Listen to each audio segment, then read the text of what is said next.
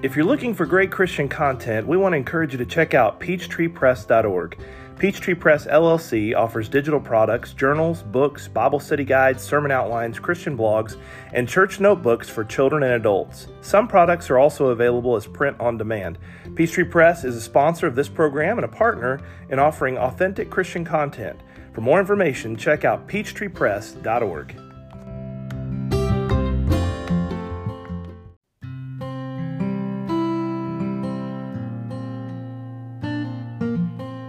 Welcome back, rappers, to our fifth season of the Ray Reynolds Rap Podcast. If you haven't already done it, please click that subscribe button. Follow us for authentic and encouraging Christian content. You can find us on Facebook, Instagram, Twitter, YouTube, and TikTok, or check out our website at rayreynoldsrap.com. You'll find blogs, sermons, study guides, podcast links, and lots of free stuff. We hope that you enjoy today's broadcast. All right, so let's go to John chapter 10. John chapter 10. Um, starting tonight, uh, I, I, wanted to release this last Sunday, but I've been working with the elders on the themes and schedule for the coming year. That'll be posted in just a few minutes after class. But um, we have outlined all of the class topics and all the sermons for the year of 2024. I like to get ahead of the game.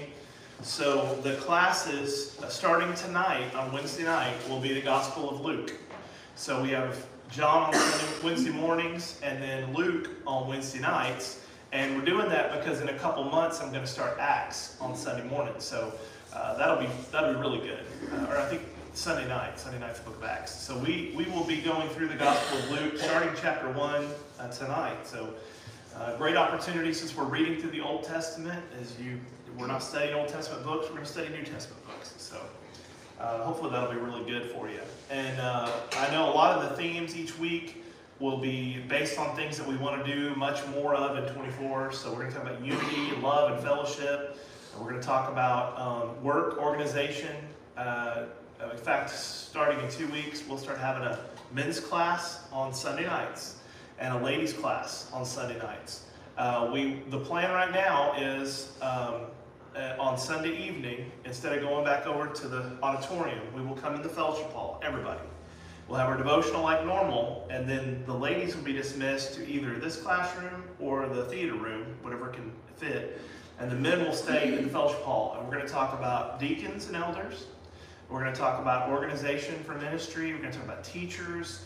We're going to talk about jobs that need to be filled. And so Billy and I are going to alternate on Sunday nights teaching that. So we really hope people will come and really contribute because there's uh, currently we have uh, I think three deacons and we really have a lot of work that needs to be done. So whether or not there's a title in front of somebody's name is not that important, but we just got a lot of work we want to do. So uh, all of that will um, start in two weeks. I'm going to introduce it this coming Sunday night. So hopefully a lot of cool stuff going on, a lot of great things, but I love that we're studying through, through two Gospels this year. And um, look forward to, to Wednesday nights. But since we were not, uh, I wasn't here um, uh, last week. We had the office closed and we voted to, to not have class and um, kind of got rested up a little bit. And so we're ready to roll with John chapter 10. Uh, I want to just kind of read it through in sections like we normally do, and then we'll go through and we'll talk about a couple of things. Uh, specifically, I want to focus down to verse 15 to start, and then we will um, we'll we'll get into the details of it. Uh, one thing, too, to remember is this is the sixth of the seven discourses, sermons. He's going to start in verse 12, uh, giving this sermon basically on uh, what it means to be a shepherd, a good shepherd. And so we'll get to that. Let's start reading, beginning at verse 1. Most assuredly I say to you, he who does not enter the sheepfold by the door, but climbs up some other way, the same as a thief and a robber. But he who enters by the door is the shepherd of the sheep. To him the doorkeeper opens, and the sheep hear his voice, and he calls his own sheep by name and leads them out. And when he brings out his own sheep, he goes before them, and sheep follow him, they know his voice. Yet they will by no means follow a stranger, but will flee from him, for they do not know the voice of strangers. Jesus used this illustration. They didn't understand the things which he spoke to them. And Jesus said to them again, Most assuredly I say to you, I am the door of the sheep. All who ever come before me are thieves and robbers, but the sheep did not hear them. I am the door. If anyone enters by me, he'll be saved, and he will go in and out and find pasture. The thief doesn't come except to steal and kill, and destroy. I've come that they may have life and they may have it more abundantly. I'm the good shepherd, the good shepherd gives his life for the sheep, but a hireling who, who he is uh, he who is not the shepherd, one who does not uh, own the sheep, sees the wolf coming and leaves the sheep and flees. And the wolf catches the sheep and scatters them. The hireling flees because he is a hireling and doesn't care about the sheep. I am the good shepherd and I know my sheep, and am known by my own. As the Father knows me, even so I know the Father, and I lay down my life for the sheep. So uh, I know he's not done with this, but this next section is a little complicated where he talks about the sheep that don't know his voice that would soon follow after. So there's basically three um, statements he makes here, three places, three scenes. Uh, it is morning, noon, and night. And when he gets to talking about the nighttime, the sheep basically have places where they need to be. At some point, they're in pasture. At some point, they're going in and out of the door. And at some point, they are at rest, which is at night. And uh, I know I've been here a little over five years now, so I know that I, I often use stories and illustrations you've heard before, um, but I'm going to do this one again. Uh, what a sheep would do at night is you were a good shepherd, you didn't have to have them laying in the pasture land all evening. If it wasn't a full moon, you can imagine with the dim light being able to keep track of that many sheep. So usually what they would do at night is they would try to find a place to gather them up. today, you know, you've got fences and chains and all kind of electric stuff that you can use. But they would basically go out in the pasture and get them some food, get them some water, and then they would herd them back together and try to lay down as a group. And if you were a good shepherd, you put them in a place of safety. So what they often would do is go to a cave or they would go to a, um, a little a part of a mountain where there's there's kind of like there's a defense where you can kind of set up a U shape. I've drawn pictures of this before, but just kind of imagine that if um, there is a I'm going to use this table.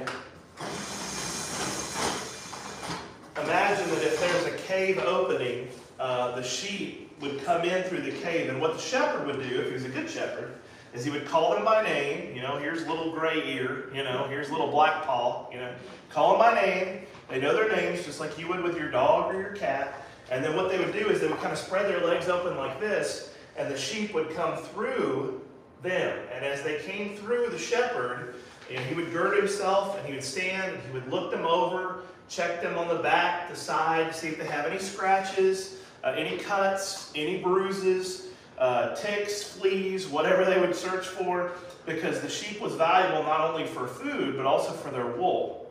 So as the sheep would come to them, they would check if there was any issues with cuts and bruises. He would anoint them with an oil that would be like kind of our, you know, mom taking and putting Neosporin Band-Aid on us. So they would, he would check them over, feel their ears, and then they would go through him into the cave and rest. Then the next one would come. He, they didn't just herd them all up. So he took his time at night, made sure they were all ready for the place uh, to be able to, to sleep. Now, the second part I'm not going to do. What they would do is the shepherd, if he was a good shepherd, is he would lay down in front of that opening.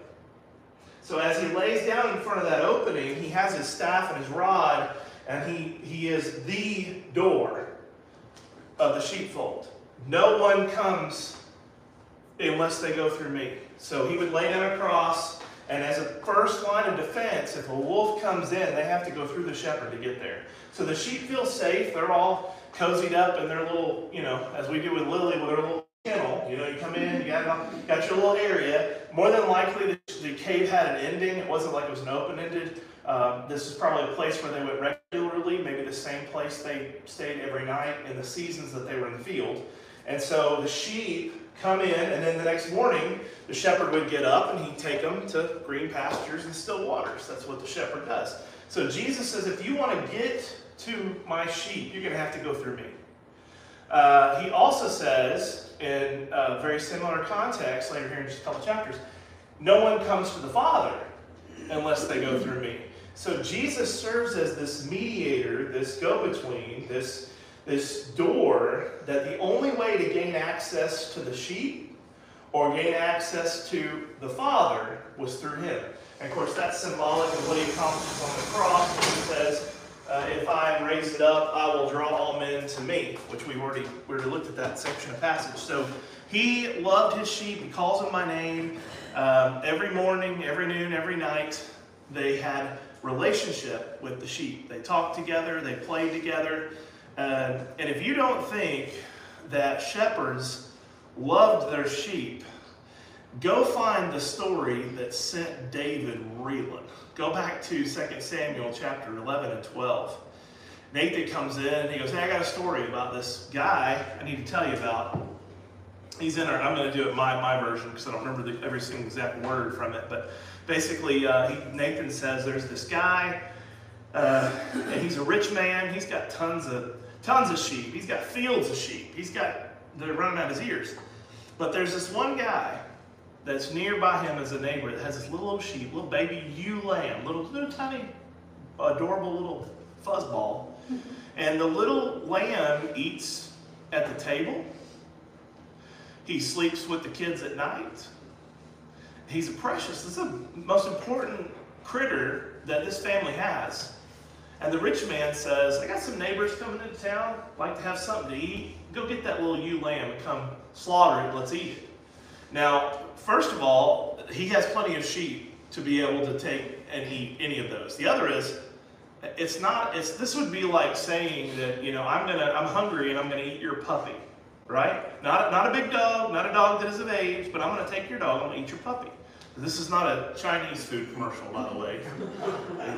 I've heard a lot of times where cats get they test the food and the meat in Chinese places. But anyways, he's he this this situation is it's the pet, it's the family sheep, and they have taken and slaughtered it. And David gets hot. You know, he's like, "Is this a true story? You tell me who that guy is. He's gonna die." You know, he's furious because he is a shepherd and he loves sheep. And Nathan goes with that bony finger, "You are the man." You're him. And David then is grieved and he realizes he's talking about Bathsheba. So shepherds loved their sheep. They would do anything for their sheep. And so, um, so Jesus, Jesus shows how he is a better shepherd for the people. It's not ironic that it comes right after John 9 with the man born blind and him talking about the Pharisees being blind also. Um, and so this stereotype that the leaders of Israel were supposed to be great leaders uh, is false. They were all hirelings. They had no desire to get the sheep to the Father. All they wanted to do was to preserve their religious rights. That's all they wanted. They had turned religion into a political mess, uh, which I would argue is the same thing that happened within about 300 years of the early church is some men got together and started taking lead and said, let's introduce this and introduce that. The next thing you know, you have a corporation. Uh, it's not a church anymore. And that became a form of government, the Roman Catholic Church. To this day, holds a significant amount of power and uh, information, which where there's information, there's power, uh, to keep from the average person. So Jesus is saying, once that point comes, you've got to go back to the shepherd of the sheep. And, uh, and he is the good shepherd. What else did you notice in Jesus' story? Any details or anything you want to pull out of it? Questions you want to ask? Thoughts about the shepherd? Comment. Uh-huh. Shepherds stayed with their sheep twenty-four seven. Yes. They loved those sheep, but the sheep loved the shepherd in return because he was taking care of them and good off. Right. It's kind of the same with us and our shepherd. Yeah, absolutely. Should be. He's always near to us. And there's a relationship. Yeah, go ahead, Yeah, I think in the story too, it, it does point out that we need to be always on guard because there are, um, those out there that are trying to steal and kill our relationship with the shepherd. Yeah. Yeah, that's a constant threat. There's always somebody or a group of people that are trying to be, and may not necessarily know that they're trying to destroy the work of the Lord, but there are some that that is their intent, is selfishness. And I think it's interesting too, he says, you'll find out who the real leaders are when there are people that run. You know, um, there's a scene in uh, I think it's Jack Reacher with Tom Cruise, and there's five guys that go to jump him in the parking lot, and he's like, "Well, as soon as I take care of two of you or three of you, whatever, we're done." Well, how do you figure? There's five of us. He's like, "No, two always run." and of course, he you know beats the one guy up, two of them run off. Um, so if you have somebody that is when it, the heat of the battle, this is a good this is a good illustration too for our friends. If you're ever in a position where you're going through a fire, you are going through a major trial, and there are friends that stop talking to you or don't know what to say, um, don't forget that. When you have people that stick by you and stand with you and fight with you and for you, that's where your real friends are. And, and oftentimes in church work, there will be people who will start a fire and they run away from it. You know, they'll they'll complain and complain and complain, and then as soon as they get a chance, they're going to hit the door. And Jesus says those are people that are that are like wolves. They're they're false, and they uh, they shouldn't be followed, shouldn't be acknowledged. So the main thing we think about, not only of Jesus and our relationship with Him, but also with our shepherds in the church, our elders, that we have such a relationship that we know that they care for us and we should care for them. Uh, yeah. You know what I call those people that you just described, two-faced, because especially, you know, Christians, if you will, Right. they, they, they put on perfectionism Yep. Yep. in church, but then once they step out the doors, it's a totally different story. Right. Yeah. Absolutely. It's been my experience over the years that Christians have trouble tolerating Christians. You know, it, they have great expectations mm-hmm. of their brothers and sisters in Christ.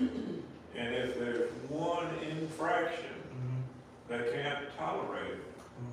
And they never think about what they put up with out in the world. Yep. But they, you know, I guess it's the great expectations that, uh, lead us off. I think too, uh, we have to be prepared for the wolves, and we never know when they're going to arrive. We don't know when, and Jesus talks about a thief in the night, and uh, that we never know when that moment's going to come. You know, the, the, the one time you become, uh, you know, lazy or apathetic or you're not prepared is when the wolf will attack. Satan, Satan doesn't hit you when you're on your highest marks. You know, when everything's going great and all that, he waits for the moment that something bad happens. Then he goes, okay, now pour it on. It's like all of our arsenal. It's just like in military, whenever there is a, a front that needs to be made, they find the weakest link. They find the best uh, for, to preserve troops, to preserve, preserve weapons, to preserve time. They find the weak link. And usually the weakest link in times past, like I, for instance, the Civil War is a great example, is they would circle the enemy as far out as they could, and as soon as they saw a horse riding, they'd go get the horse rider. Why? He's carrying paperwork. He's got the paperwork of what they are, where they're at, what they're doing. And so a lot of times battles were uh, intercepted because they were able to get the, the the plans, if you will, the battlefront plans from a from one person. Now we kind of move into the section, um, verse 16, where we talk about the need to shepherd the new flock and the those that hear his voice. And so let's focus on uh, beginning at verse 16. Uh, John 10, beginning at verse 16.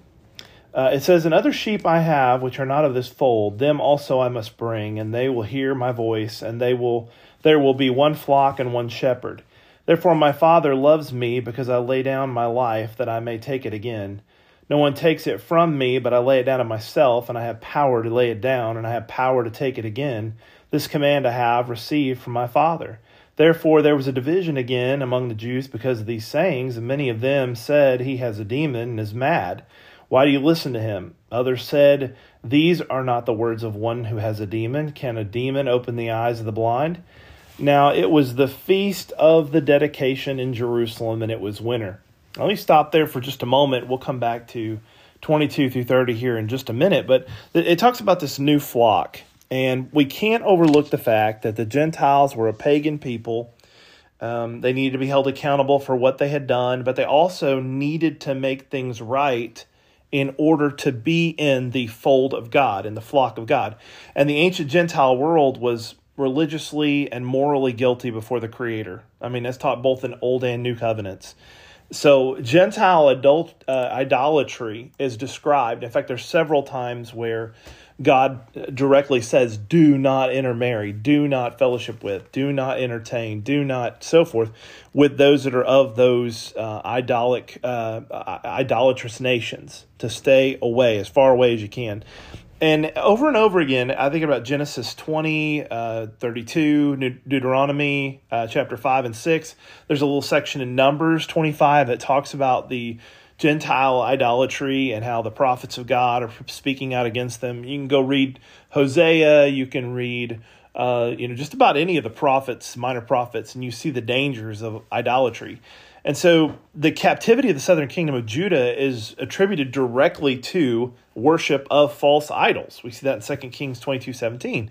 That Gentile immorality and idolatry is exposed, it's rebuked, it's and and uh, even Amos is an example. You know, Amos one and two, he denounces Damascus and Gaza and Tyre and Edom, so forth, for their brutality against their neighbors. I mean, the Ammonites ripped open pregnant women. I mean, that vicious in their conquests, terribly evil people, sacrificing children. And there's an extensive amount of material presented in the Gospels of how the Jewish people felt concerning Gentile people. Uh, now we we can't we can't say they weren't warned. I mean, you go back to Jeremiah 46 through 51 and and I mean, he and other contemporaries said, "Do not do not join in with these heathen nations, but they did it anyway. Uh, and and Paul, even in the book of Romans, uh, in the first chapter, recognizes that that pagan world had had quite an influence on uh, Jews and on Christians, and so the Gentiles are given this inward law. Paul talks about this inward law; it predates the law of Moses.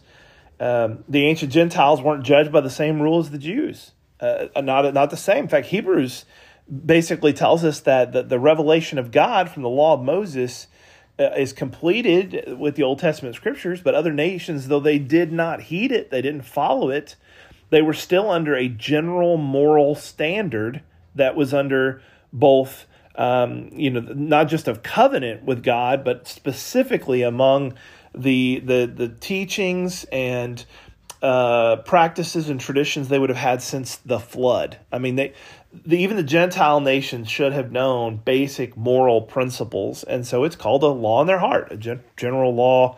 Um, right, Romans 2, um, whatever you want to call it. But you can go back to Genesis 3, 4, 6. Prior to the flood, uh, people were calling on the name of God. They're, they're spending time in prayer. We get to chapter 12 after the flood and 20.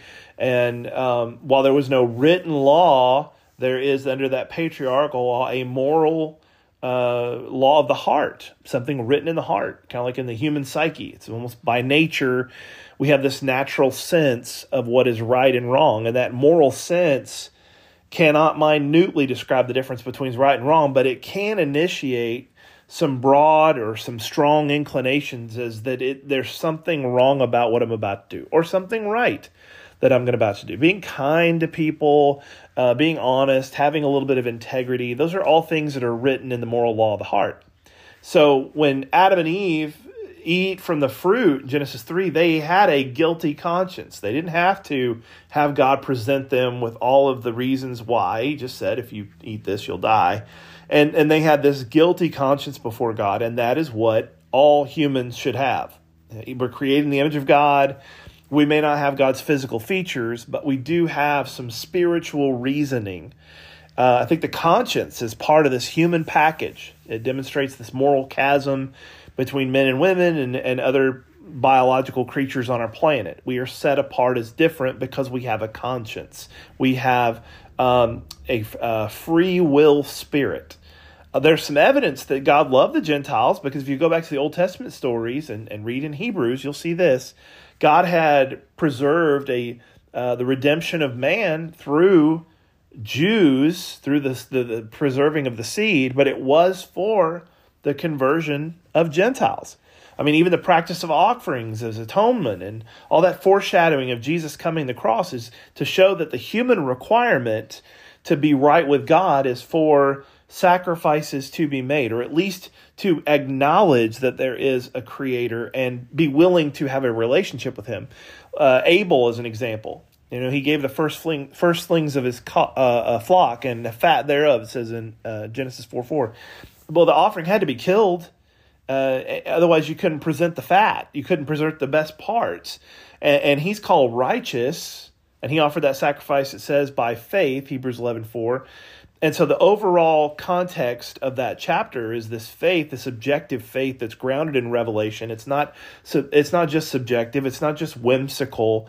They, they knew when Noah got on the ark and closed the doors that they had made a moral mistake because they did not choose to get on that ark and it and they died. They the flood waters rise and when Noah gets off the ark, what's the first thing he do, does? He's, he goes out, he builds an altar, he, he offers some sacrifice to the clean animals and birds, and God is pleased with the offering in Genesis. Um, so, w- what compels him to do this? What compels him without a written law? Because there was on his heart a need to have some kind of a moral conscience and a knowledge of the Creator and even after that, you've got Melchizedek, the priest of the Most High God, Genesis 14, 18. That's before the old law, and the old covenant. I mean, Abraham is still there. I mean, we're talking about 400 plus years till Moses would end up um, giving or handing over the, the law, the covenant, the old law, the law of Moses to the people of God. And so prophetically, uh, Melchizedek is like Christ. I mean, in fact, Jesus is said to have been of the order of Melchizedek. Well, how did he, without a written law, know the difference between right and wrong? How did he have a relationship with God? Because he was a person of morality, of conscience, and um, and God, of course, speaks to them directly rather than through uh, the word in those days. But the, the, Hebrews are set apart. They're they're distinct. They're they're supposed to be uh, following the law to the letter whereas the Gentiles are just simply supposed to be seeking out truth, and hopefully they would have sought out some of the Gen- the Jews. Um, I have a lesson one time I did called uh, "The Great Commission of the Old Testament," and I gave passage after passage where God told them to go out and proselyte. He, he said, You need to go out and you need to teach the strangers. You need to sh- spread my name over the whole earth. And and when we have stories like Jonah, where they're supposed to do that, he's really the first apostle of the Gentiles. Um, he didn't want to do it. He, he does not want to have anything to do with that.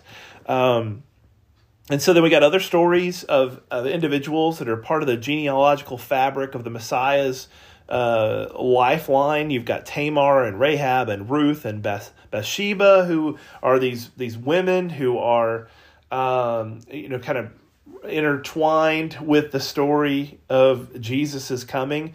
And many of those were uh, Gentile people, Gentile women, Gentile, half Jew, half Gentile children, if you want to just get down to it. So the prophets reveal, again, and I, maybe it'd be good to do a whole study of this, that, that God does love the Gentiles and he does want to save the Gentiles. He's, he's protected the Jews, he's given them special privileges and blessings, but ultimately he wanted the whole world to know him. So um, let's go back up to verse uh, 32 um, or 22. Now, as the feast of dedication in Jerusalem, it was winter, uh, and Jesus walked in the temple in Solomon's porch. Then the Jews surrounded him and said to him, How long do you keep us in doubt? If you are Christ, tell us plainly. Jesus answered them, I told you, and you did not believe. The works that I do in my Father's name, they bear witness of me. But you do not believe, because you are not my sheep. As I said to you, my sheep hear my voice, and I know them, and they follow me. And I give them eternal life, and they shall never perish, neither shall anyone snatch them out of my hand. My Father, who has given them to me, is greater than all, and no one is able to snatch them out of my Father's hand. I and my Father are one. Then the Jews took up stones again to stone him. Jesus answered them, Many good works I've shown you from my Father. For which of those works do you try to do you stone me? The Jews answered him, saying, For a good work we do not stone you, but for blasphemy, and because you, being a man, make yourself God. Jesus answered them, Is it not written in your law? I said, You are gods. if he called them gods to whom the word God came and the scripture cannot be broken, do you say of him whom the Father sanctified and sent out into the world, you're blaspheming because I said I'm the Son of God? I do not know, uh, or pardon me, I do not do the works of my Father. Do not believe me. But if I do, though you do not believe me, believe the works, that you may know and believe that the Father is in me and I in him. Therefore they sought again to seize him, but he escaped out of their hand. So the Son of God, he is, Jesus is the Messiah, whether you like it or not, whether you accept it or not. And sadly, the people that were going to hear Jesus' voice were not the Jews. They were not, not all holy Jews anyway.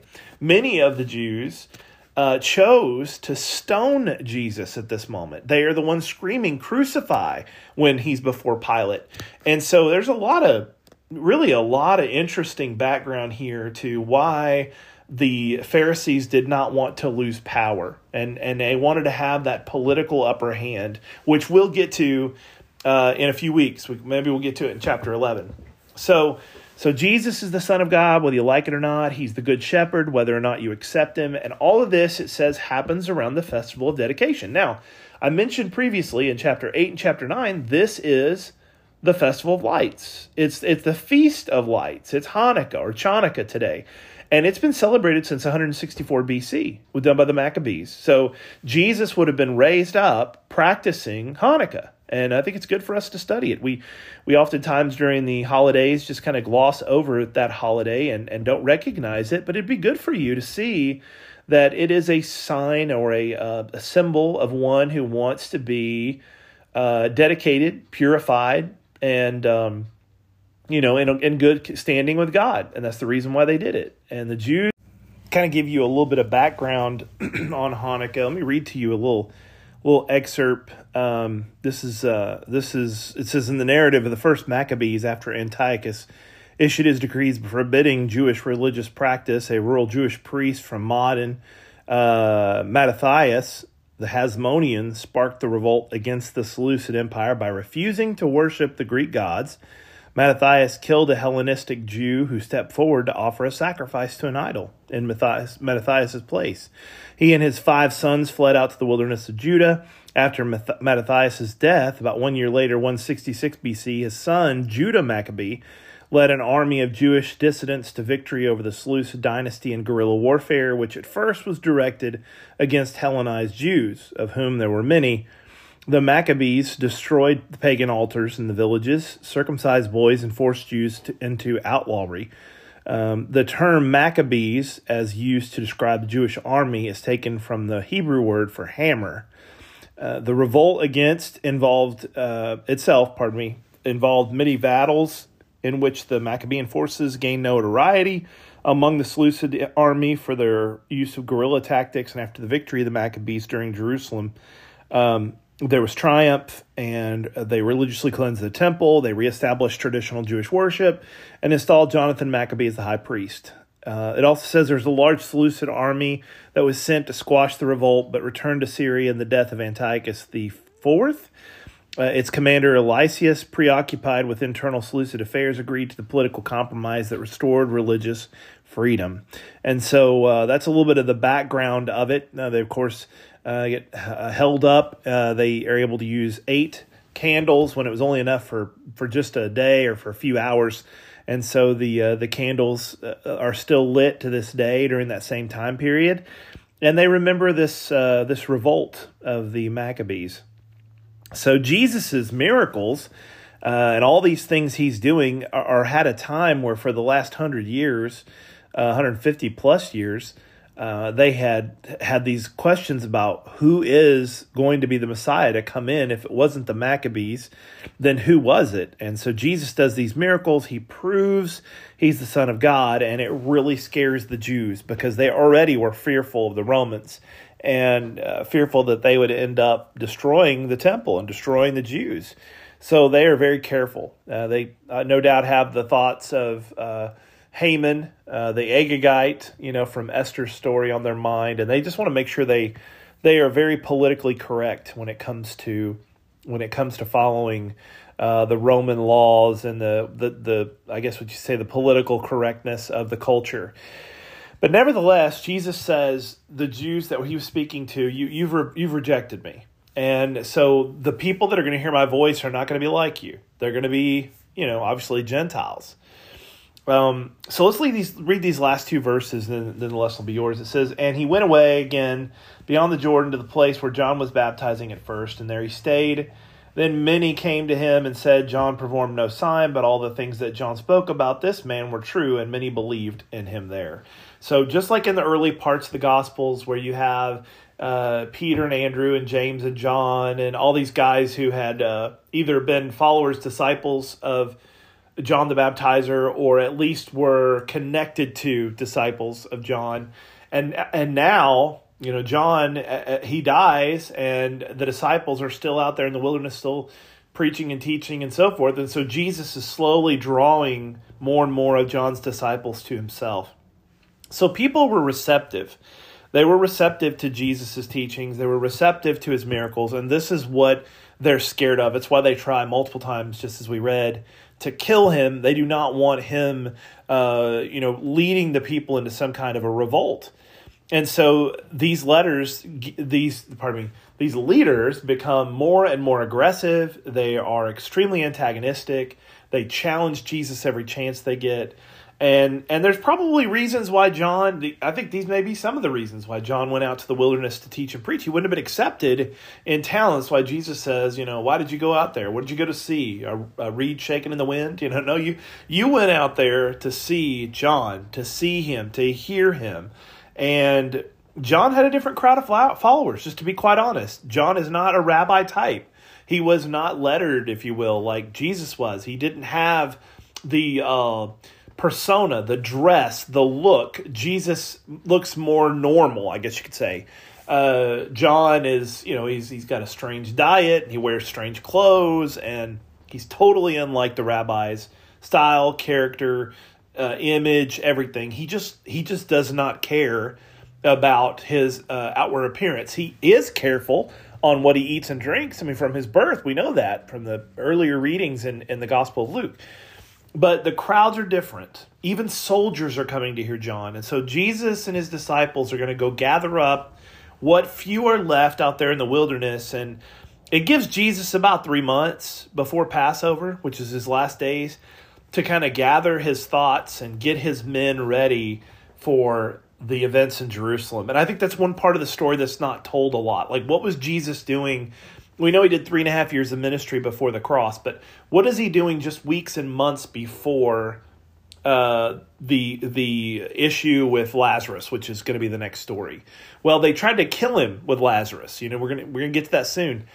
So here he is out back out in the wilderness, kind of regathers, taking some time out there for maybe a little bit of retreat, we'd say, getting his disciples on the same page before he leads them into the firing squad, basically uh, in in Jerusalem, and for a week of excitement and also a week of sadness as they realize Jesus is going to have to go to the cross as he had told them for years would happen.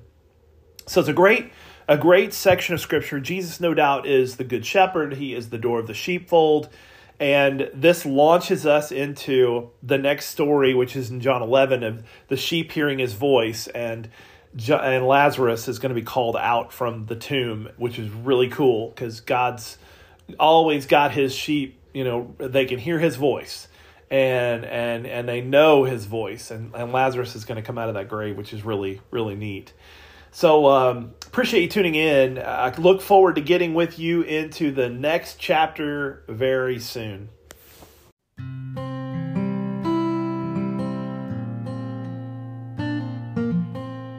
Thank you so much for tuning in to today's episode of the Ray Reynolds Rap Podcast. Be sure to like and follow and subscribe to our social media pages. You can find channels and links on our Facebook, Instagram, Twitter, YouTube, and TikTok pages. Check out our website at rayreynoldsrap.com. Also, if you'd like to contribute to the show, if you want to send some prayer requests or suggestions about upcoming content, please email us at rayreynoldsrap at gmail.com. Hope you have a wonderful day as you seek to maintain an authentic life in Christ Jesus. To help you in your study of the Bible, we want to send you this Bible correspondence course. This course is non denominational, it's based on the Bible, it's conducted by mail, and it's free. To receive this course, write to Getting to Know Your Bible, P.O. Box 314, Summerdale, Alabama 36580, or call toll free 1 877 711 5214.